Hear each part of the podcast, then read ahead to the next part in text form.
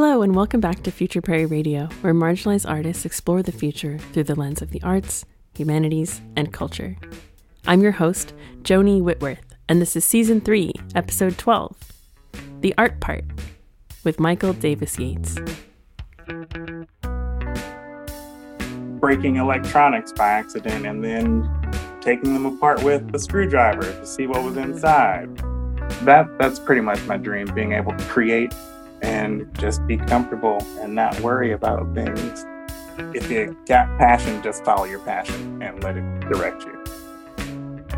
Pretty much what art is for. It's you know your form of expression, um, saying that you're there, um, voicing whatever that opinion is. It feels like we need more art to just like allow people to speak without shouting over each other Michael Davis Yates is a DJ and a speaker designer. He's recently been working on a project called Custom Mathematics. It's a series of speakers he designed and hand built from the ground up, and their design is informed by teachings from the Nation of Islam, as well as the spirit of the classic vintage boomboxes. Michael uses traditional and self taught modern computer aided methods to create his highly coveted speakers. Here's Michael. Hello, I'm Michael Davis Yates. I'm just a guy that makes audio stuff that I really like, and that's my motivation for it. I was raised in Benton Harbor, Michigan as an adopted child of two really cool people. Uh, my mom was a teacher, my dad worked for the city and sang in the Lakeland Choral Society in St. Joseph, Michigan. Through them, I got a real love for music. My dad was a jazz guy, and uh, also he worked with his vocal group. My mom was the president of our church choir for as long as I could remember. So music was always a big part of my life. As a kid, I was kind of an oddball nerd, and I spent a lot of time alone as an only child, even though I had a pretty hardcore group of friends in my neighborhood but I always found time for myself to find out things like breaking electronics by accident and then taking them apart with a screwdriver to see what was inside. So stuff like that really got me. I think maybe junior high was a bigger one when I blew up my first speaker with too much power from an amplifier and the smell of the electronics smoking and the impact of the driver blowing out was pretty cool. I wanted to know more, and I just kept with it. I'm definitely not as outgoing as I'd like to project. My life as a DJ is a good example of that. Um, it insulates me from the public aspect because I'm out, but I'm not really out and available. I don't have to interact that much. I'm a huge nerd. I like my stuff and I like to have it by myself. I still keep a day job, um, which was heavily brought to me due to custom math and my speaker building. Um, it all turned into a portfolio. Now I'm working for a company that I've been with for about four years that's in town. We build studio monitor speakers um, for professional recording studios. And for them, I do a lot. And it takes up a lot of my time. So I've been rat racing for quite a while, along with DJing at night um, most every weekend until COVID hit. And now I've gotten a lot more time to focus back into things and realizing that there is no rush. The ideas are there and keep working on them and keep making them better has been a great asset to me.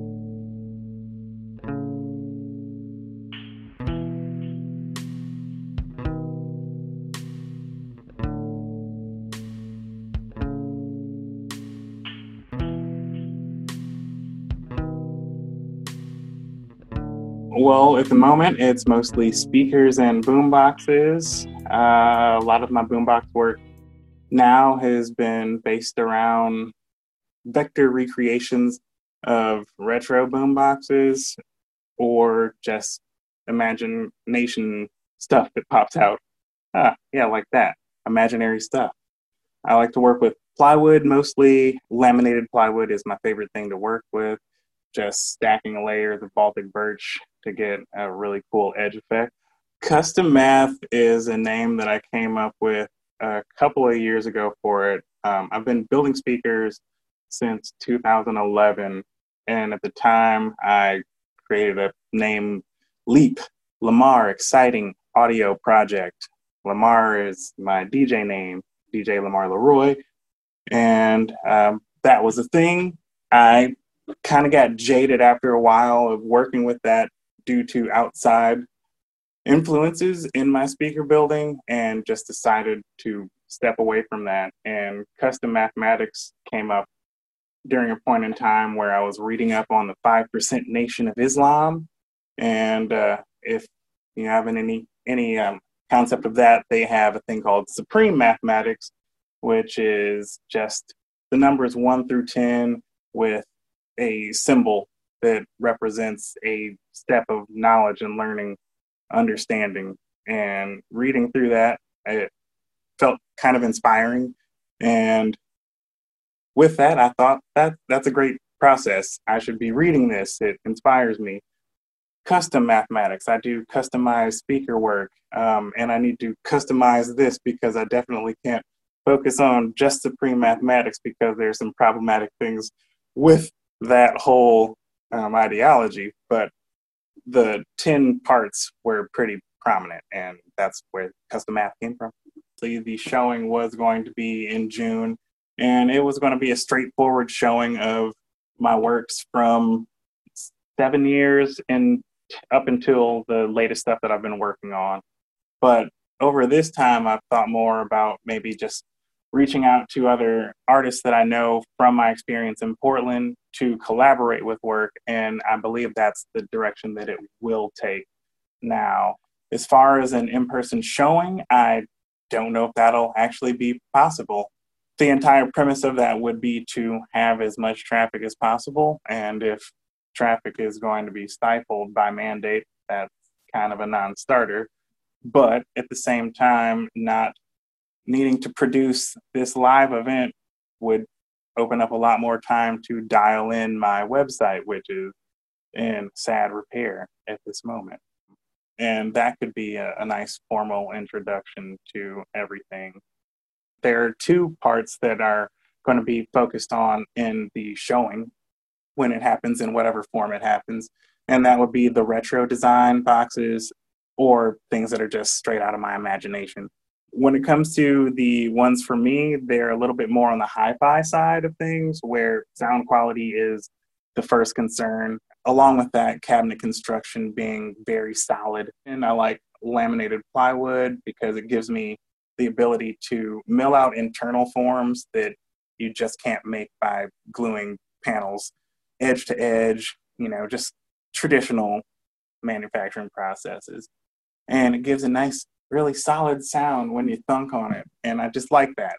Whereas the retro designs are more focused on the adornments, which are, well, it's a combination of traditional table saw work along with laser etching. Um, so I use a tiny laser in my basement to cut out single pieces. So imagine um, like an old school JVC boombox has little silver buttons for its tape deck, play, pause, and all that stuff, or tiny switches and little bezels over the speakers. Um, all those parts I'm cutting out singly with the saw or the laser, then reassembling them at varying levels of height to add a three dimensional element to a 2D facade of these boom boxes.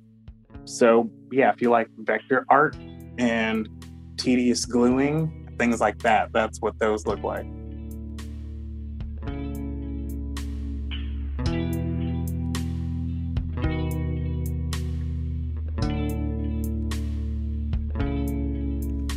Future Prairie is sponsored by the Oregon Community Foundation, dedicated to improving the lives of all Oregonians through the power of philanthropy. We thank them for their financial support and leadership as we co create the future of a healthy, thriving, sustainable Oregon.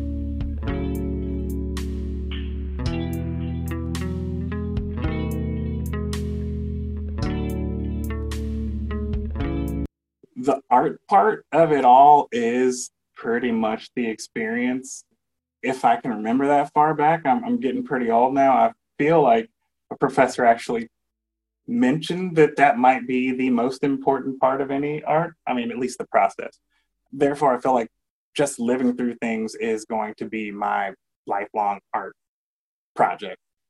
I'm, I'm a beautiful person inside and out. But for the future, um, I have two things. I'm I'm a very strict nerd when it comes to what I desire. If I have a plan, I just chip away at it until it's finally executed. And that's what all this has been in very roundabout ways that I didn't predict. But hopefully, at some point, I will be creating a venue that my main part in it is building a completely insane system that makes people feel something that they've never felt before. And it's mostly for that, not for profit per se or the usual things. But I mean, the system is actually what it's been called in my mind a lot, but it's a space that would encompass a music venue, performance venue with an insane sound system, hence the name. Also, recording facilities, and it would be a community hub type situation where people can do whatever they want without needing a gatekeeper's okay to get in and perform or pay absorbent fees or anything like that. Kind of uh, like RACC does for uh, people, except embodied in a tiny venue that's a niche. But that seems like a far fetched goal nowadays with COVID dampening the parade. And to tell the truth, my biggest dream would be just chilling somewhere making a small manufacturing company shop and just making stuff. Um, my creative routine is not very creative at all. It essentially involves getting up for work early in the morning, going there, spending eight hours, getting off, taking about 30 minutes to breathe a little bit, and then going in the basement and just looking around at what there is, um, just trying to get to it. I'm still in the baby stages of it, I feel. I haven't really hit my stride. It's more of a, I know if I can keep myself focused on the goal, um, keep on chipping away at it, I'll get somewhere at some point. And the chipping away feels pretty good to me. So I don't have a problem with that.